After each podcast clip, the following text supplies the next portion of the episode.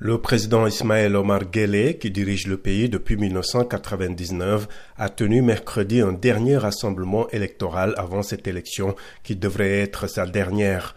Dans un court discours en langue somalie, le président a lancé un appel à l'unité et au développement du pays. Ces quatre mandats ont été marqués par un développement de l'économie reposant sur l'essor des ports et des structures logistiques convoitées par les grandes puissances, mais aussi par un exercice du pouvoir autoritaire laissant peu de place à la contestation ou à la liberté de presse.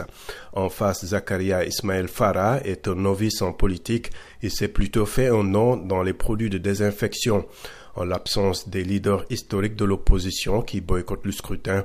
Cet inconnu de grand public représente la seule alternative au président Guélé qui a remporté avec plus de 75% des voix chaque élection présidentielle à laquelle il a participé. En 2010, une réforme de la Constitution a supprimé la limitation à deux mandats présidentiels, mais aussi instauré un âge maximum de 75 ans pour les candidats.